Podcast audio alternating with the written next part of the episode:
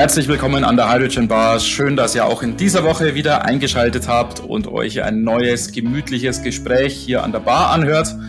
Und ich sitze natürlich nicht alleine an der Bar. Man sitzt ja nicht alleine an der Bar. Wir sind hier zu zweit. Johannes ist natürlich auch wieder dabei. Hallo Johannes, Servus, schön, dass du wieder dabei bist. Hallo Martin, es freut mich, dass wir zwei soziale Trinker uns gefunden haben und hier immer zusammen die, den Barplatz aufwärmen.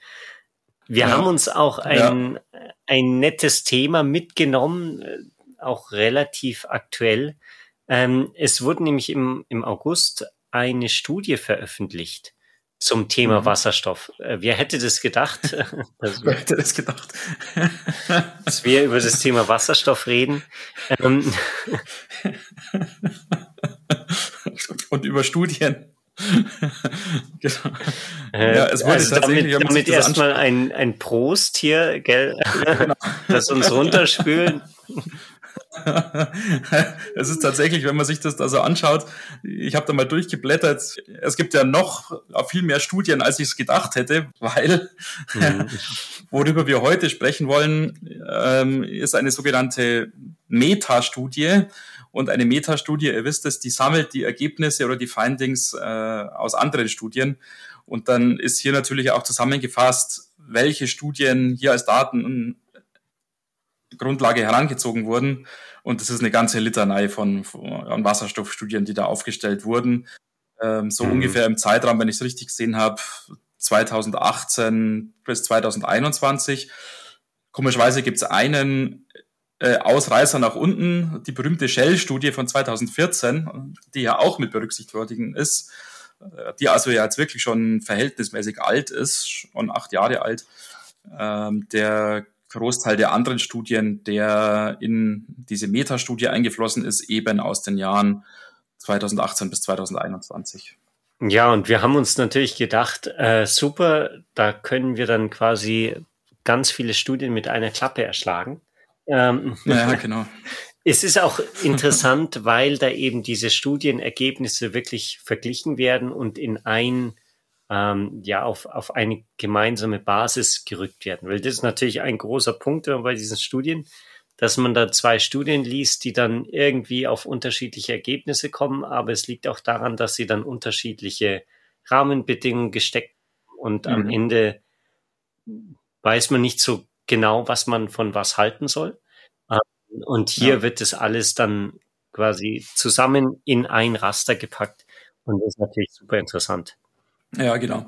Es ist natürlich immer so ein bisschen die Gefahr, dass man da Äpfel mit Birnen vergleicht. Man versucht natürlich mhm. da verschiedene Studien in ein Schema zu pressen und da Ergebnisse zu vergleichen oder vergleichbar zu machen und muss da natürlich wahnsinnig aufpassen, weil vielleicht sind Ergebnisse gar nicht vergleichbar, weil sie auf verschiedenen Randbedingungen oder Annahmen fußen. Und das ist natürlich schon immer die Gefahr, ähm, sozusagen jetzt auf einem Auge irgendwie halt blind in so eine Metastudie rein zu stolpern und zu sagen, ja, das ist alles ja perfekt vergleichbar und die eine, Studie, mhm. die eine Studie hat dieses Ergebnis geliefert, die zweite, die zweite Studie hat jenes Ergebnis geliefert und dann stelle ich die beiden halt schön nebeneinander in der Grafik und sage, ja, der eine sagt ja doppelt so viel wie der andere, was ist denn da los? Ähm, und das vernachlässigt dann natürlich mhm. die Annahmen, Randbedingungen und vielleicht Vorgaben, die da gemacht wurden.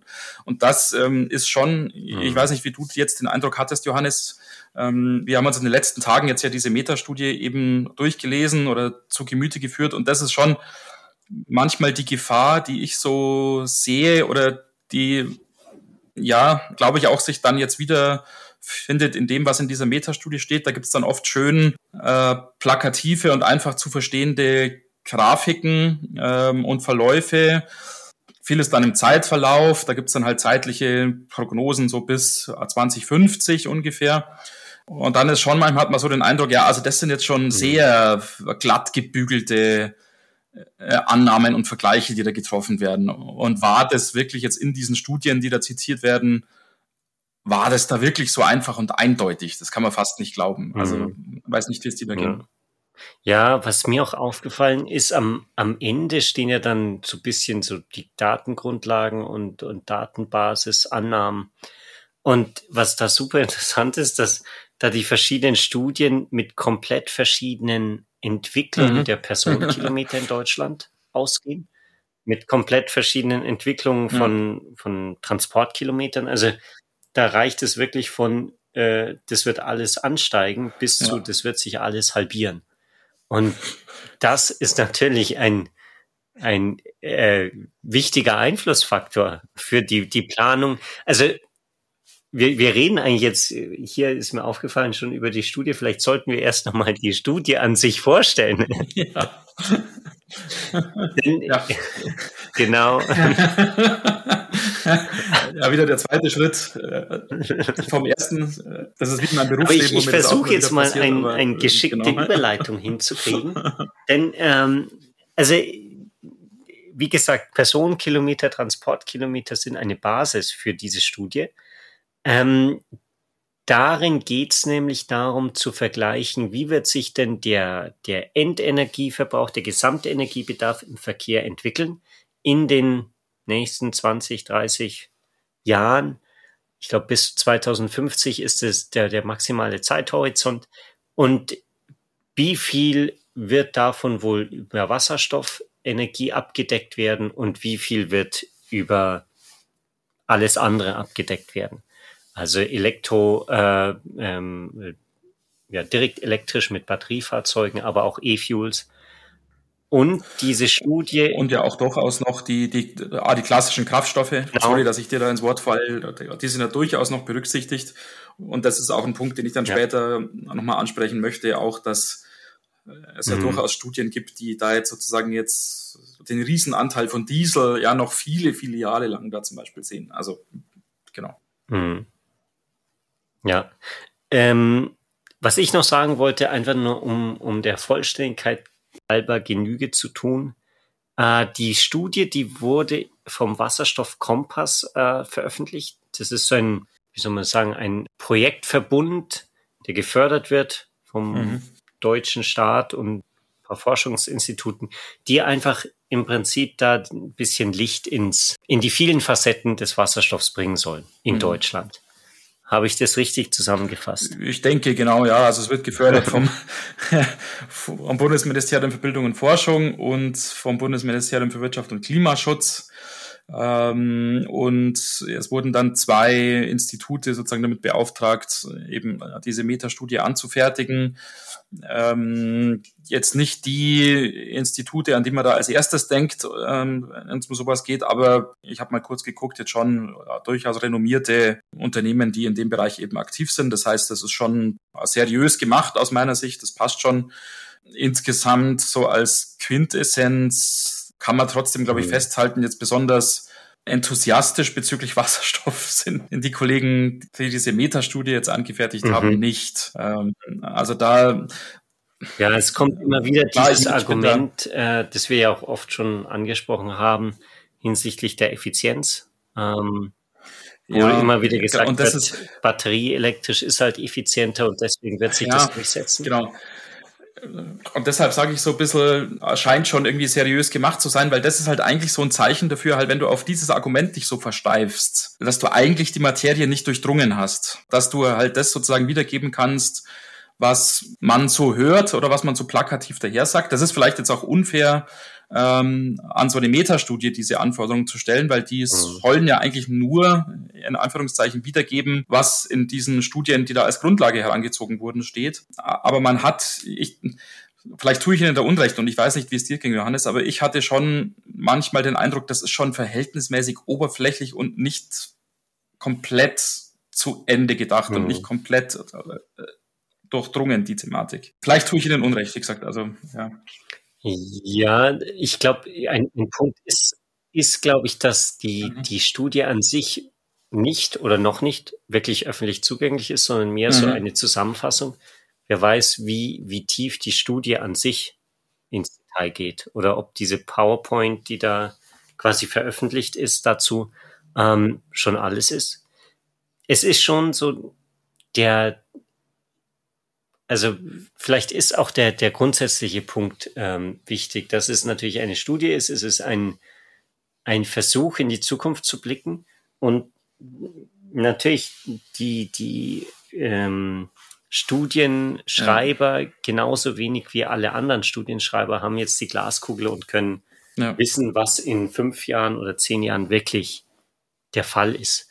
Ähm, ja. Es ist aber meiner Meinung nach ein interessanter Blick in die Zukunft und, und hilft es alles so ein bisschen ins Verhältnis zu setzen und auch ähm, die, diese Größenordnungen klar zu machen. Äh, also zum Beispiel, dass im, im Verkehr braucht man so um die 800 Terawattstunden mhm. an Energie und das muss natürlich irgendwo herkommen. Und selbst wenn man jetzt sagt, man, man hat diese in deren ja, Zusammenfassung, sagen sie, zwischen 25 und 100 Terawattstunden von mhm. dieser Energie wird vom Wasserstoff kommen. Das sind natürlich trotzdem Größenordnungen, also selbst wenn, wenn das so gering bleibt, hat man da schon dann ein Gefühl, was für ein, eine Masse da aufgebaut ja, werden ja. muss. Ja, genau. Aber das ist genau das, ähm, aber mir das tatsächlich auch aufgefallen ist mit den äh, Terawattstunden auch. Da wird gern mit mhm. Terawattstunden halt so um sich geworfen. Und dann gibt's eben auch diese Grafiken, wo dann irgendwie steht, ja, der Großteil irgendwie mhm. der Energie, äh, die zukünftig da für den Verkehr sozusagen aufgewendet wird, der fließt dann in direkt elektrifizierte Fahrzeuge, in Batteriefahrzeuge. Und dann steht weiter unten, mhm. ja, aber da braucht es natürlich auch die entsprechenden Ladestationen, diese Megawatt Charging Systems, ja, und die sind ja nicht an allen Orten verfügbar und mhm. vielleicht schwierig, das aufzubauen, weil auch die Umspannwerke da vielleicht nicht geeignet mhm. sind. Und dann irgendwie halt Quelle, ja, da hat einer mal mit einem Netzbetreiber gesprochen. Das steht halt tatsächlich als ah, Quelle, ja, Gespräche äh, eines Teilnehmers mit Netzbetreibern. Ja, klar, ich meine, der Netzbetreiber oder der Vertreter von dem Netzbetreiber, natürlich, mhm. der kennt sich schon aus, aber ich wage mal zu behaupten, der hat jetzt auch nicht den globalen Überblick. Der kann halt sagen, halt, wie es bei ihm läuft in seinem Gebiet.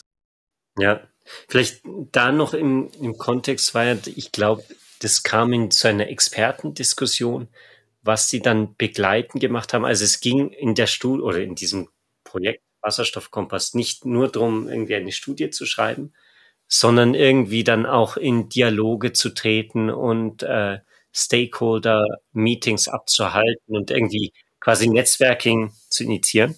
Und es war wohl quasi während dieser, dieser Studienbearbeitung hatten die auch wieder so ein Expertentreffen, wo halt einfach die Leute, die da teilgenommen haben, ihre Meinung gesagt haben. Ähm, Vielleicht war ich da sogar dabei. oh. ich weiß es nicht. Vielleicht hast du das gesagt. ja, genau. Irgendwelche unfundierten ja, genau.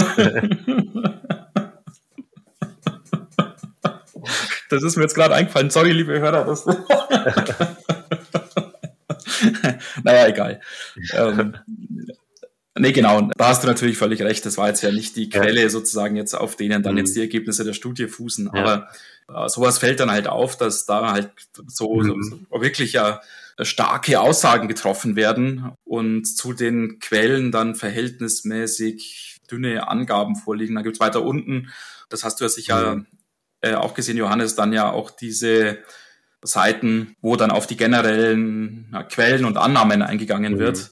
Und ja, also da kann man sich schon auch ein bisschen streiten drüber, ob das jetzt alles äh, mhm. so zutreffend ist. Und äh, klar, ich meine, es wird dann verwiesen darauf, dass das ja die Datenlage halt aus diesen Studien ist, die als Grundlage dienen. Und das ist ja auch okay, da wird ja auch angetreten. Aber da kommt eben das zu tragen, was ich ganz am Anfang gesagt habe, dass man manchmal so den Eindruck hat, äh, das wird da in ein Schema gepresst ähm, oder es werden da Dinge in ein Schema gepresst, die eigentlich nicht in ein Schema gepresst ja. werden sollten. Ich möchte aber auch nicht zu, äh, zu negativ über diese Metastudie jetzt reden. Ja, das kommt auch falsch rüber, glaube ich. Das ist jetzt auch nicht so gedacht.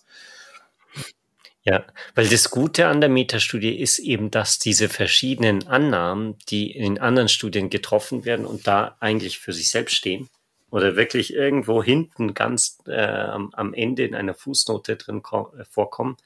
Also zum Beispiel hinsichtlich der Bevölkerungsentwicklung in Deutschland oder Personenkilometer und, und so weiter, dass das hier ins, in den Vergleich gesetzt wird. Und dass man dann wirklich ein Gefühl dafür bekommt, wie, also, da, dass man nicht einfach nur die Ergebnisse von so einer Studie nehmen kann, sondern dass da im Prinzip wirklich der Faktor zwei irgendwie in den Eingangsvariablen unterschiedlich sein kann. Und dann kommt man halt auf diese verschiedenen Verläufe. Ähm, insofern bringt es schon Licht ins Dunkel. Natürlich ist, wäre natürlich super interessant, da viel mehr ins Detail zu gehen, mal mehr reinzuschauen, wie auch andere Annahmen gelaufen sind und, und auch ja, inwiefern da die, diese E-Fuels und, und Wasserstoff, wie das genau angesetzt wird. Also es wird ein bisschen was gesagt, dass die sagen, ja, H2 wird für Schwerlast gebraucht, für Bus und, und Schiffe, aber dann ja Bus nur eingeschränkt und dann E-Fuels für Luftfahrt und, und Schiffe und bisschen den Bestand. Aber was da genau, da, da fehlen halt die Details dazu im Prinzip, was, was noch mehr dahinter liegt. Ähm, so ergibt sich dann aber auch dieses Ergebnis dann eben, was diese Metastudie mhm. zeigt. Man hat sozusagen in diesen Ergebnisgrafiken oft den Eindruck, dass diese DENA-Studien äh, sehr Wasserstoff äh, positiv sind sozusagen. Die haben äh, immer einen großen Anteil von äh, an Wasserstoffmobilität, halt an der gesamten Mobilität in der Zukunft äh, prognostiziert. Da gibt's eine Version von 2018 und eine von 2021. Und dann gibt's halt andere Studien, die jetzt weniger enthusiastisch bezüglich Wasserstoff sind. Also ich denke, enthusiastisch ist die DENA-Studie jetzt auch nicht, aber die hat sozusagen jetzt noch die wasserstofffreundlichsten Ergebnisse.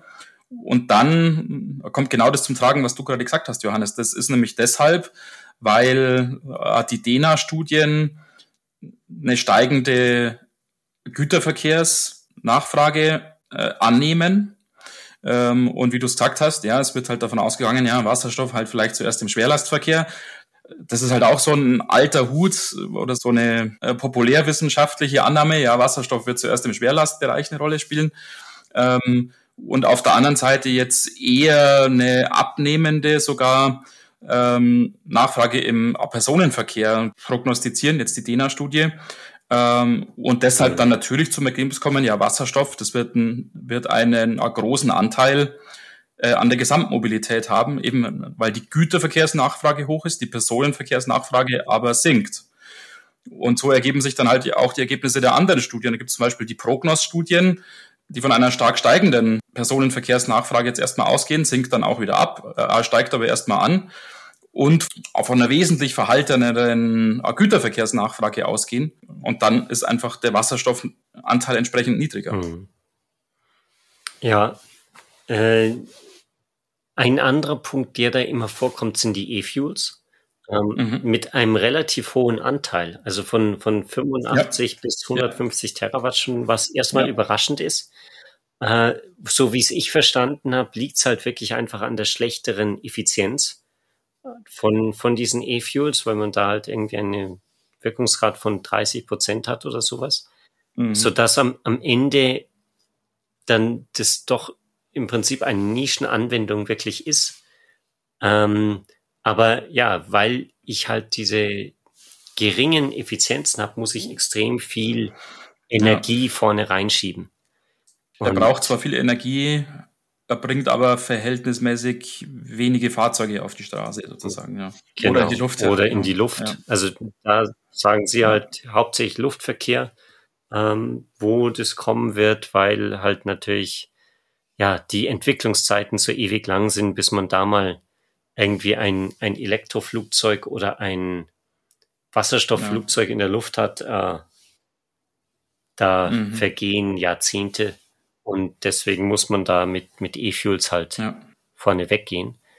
Ähm, ja, was ich mir noch auch gedacht habe, war ähm, hinsichtlich der, des, des Gesprächs, das wir ja vor kurzer Zeit hatten, mit äh, über Kanada, wo sind, ah, ähm, genau, jetzt habe ich meine Notizen wieder gefunden.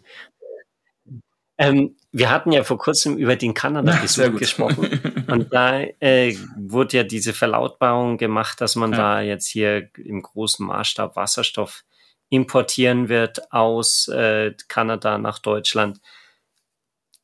Wenn man das ins Verhältnis setzt, dann handelt es sich da um, um irgendwie ein einstelliges Terawattstundenvolumen. Da kann man jetzt auch wieder mit Effizienzen spielen und wie viele Windräder jetzt da aufgestellt werden und wie die laufen. Aber man wird da über, über diese Wasserstoffmenge nicht über ja, einstellige Terawattstunden hinauskommen pro Jahr. Und da, da sieht man dann halt mhm. auch, wie wenig das dazu beiträgt. Also ist es natürlich ein ordentlicher Batzen. Also Terawattstunden sind, sind Terawattstunden und nicht Megawattstunden. Mhm. Aber letztendlich, wenn, wenn man das sagt, ja jetzt hier im, Minimalszenario, das ja, wie du gemeint hast, jetzt nicht bei weitem nicht optimistisch ist, sondern wirklich sehr, sehr skeptisch gegenüber Wasserstoff, dann würde da schon 25 Terawattstunden allein im Verkehr gebraucht werden. Ja. Und zusätzlich kommt natürlich nochmal diese ganze Industrienachfrage dazu. Ja. Ja. Ähm. Also da ist halt der Import aus Kanada dann auch nur ein Tropfen auf den heißen Stein im Prinzip. Was vielleicht auch dann ein Grund dafür ist, für das, was ich vorhin schon mal erwähnt habe. Ähm, es wird verwiesen auf eine Studie von Fraunhofer Easy aus dem Jahr 2021. Und das hat mich auch wirklich mhm. überrascht, weil ich jetzt auch diese Studie von Fraunhofer noch nicht vorher gelesen hatte, dass der Anteil an äh, Diesel und mhm. Schiffsdiesel, das wird da so summiert oder in, in ja, leicht unterschiedlichen Farben dargestellt, ähm, über viele Jahre noch sehr hoch bleiben wird. Und es gibt sogar ein Szenario, also da gibt es drei Szenarien in der Fraunhofer-Studie. Es gibt sozusagen das strombasierte Szenario, das wasserstoffbasierte Szenario und äh, ein Power-to-Gas und Power-to-Liquid-Szenario. Ähm, und in diesem letzten Szenario hat Diesel und Schiffsdiesel selbst im Jahr 2050 mhm. noch einen Anteil am Endenergieverbrauch in ja. der Mobilität oder im Verkehr von ungefähr 40 Prozent. Das finde ich schon extrem überraschend aus meiner Sicht, weil 2050, das klar, ich meine, man kann immer sagen, ja, die Zeit verfliegt, das ist ja auch richtig, aber 2050, das ist ja schon noch eine Zeit entfernt und dass wir dann noch zu 40 Prozent mit Diesel unterwegs sind, also das ist schon mhm. überraschend. Also das auf jeden Fall, vielleicht liegt es auch wieder an dieser geringen Effizienz ähm, dass du sagst halt, natürlich, wenn du jetzt mhm. ein, ein Fahrzeug von Benzin auf Elektro umstellst, dann sinkt natürlich der äh, Energiebedarf drastisch, weil du halt von, von irgendwie 25 Prozent Effizienz auf irgendwie 80, 90 Prozent Effizienz kommst. Gell? Und das heißt, du, du reduzierst mhm. deinen Energiebedarf für das eine Fahrzeug um den Faktor drei wahrscheinlich. Ähm, jetzt aus dem Bauch herausgeschossen. Beim, beim Diesel ist es natürlich dann nicht möglich. Da hast du dann immer noch diese hohen Inputfaktoren und daher den, diesen extrem hohen Energieverbrauch. Ähm, nichtsdestotrotz ist natürlich mhm. die Frage, das sind natürlich sehr, sehr hohe, hohe Sachen, gerade wenn man da in 2050 auf äh, null äh, CO2-Emissionen kommen will dann muss man da natürlich noch irgendwie mhm. einiges an, an Kompensationssachen mhm. leisten. Da hat man, also das spricht dann wieder vielleicht als, als abschließende Message gar für dieses Wasserstoffszenario aus der Fraunhofer mhm. Stufe, Studie. Ich verwechsel immer Stufe und Studie, ich weiß nicht, was los ist. Spricht für dieses Wasserstoffszenario in der Fraunhofer Studie, weil da ist im Jahr 2050 der Anteil von Diesel äh, außerhalb von Schiffsdiesel quasi null und nur noch Restmengen äh, werden als Schiffsdiesel verbraucht. Ähm, und da in diesem Szenario ist man also den Diesel sozusagen so gut wie losgeworden im Jahr 2050. Gut. Okay, ja, äh, wir verlinken euch die Studie natürlich wieder. Ihr könnt sie euch runterladen und selbst äh, ganz in Ruhe durchlesen. Und ähm, tut mir leid, dass ich am Anfang jetzt das so ein negatives Bild dazu vermittelt habe. Das wirkt wahrscheinlich falsch. Das ist ja jetzt nicht schlecht oder so. Also da, da hat der Alkohol noch nicht gewirkt, Martin. Ja, genau.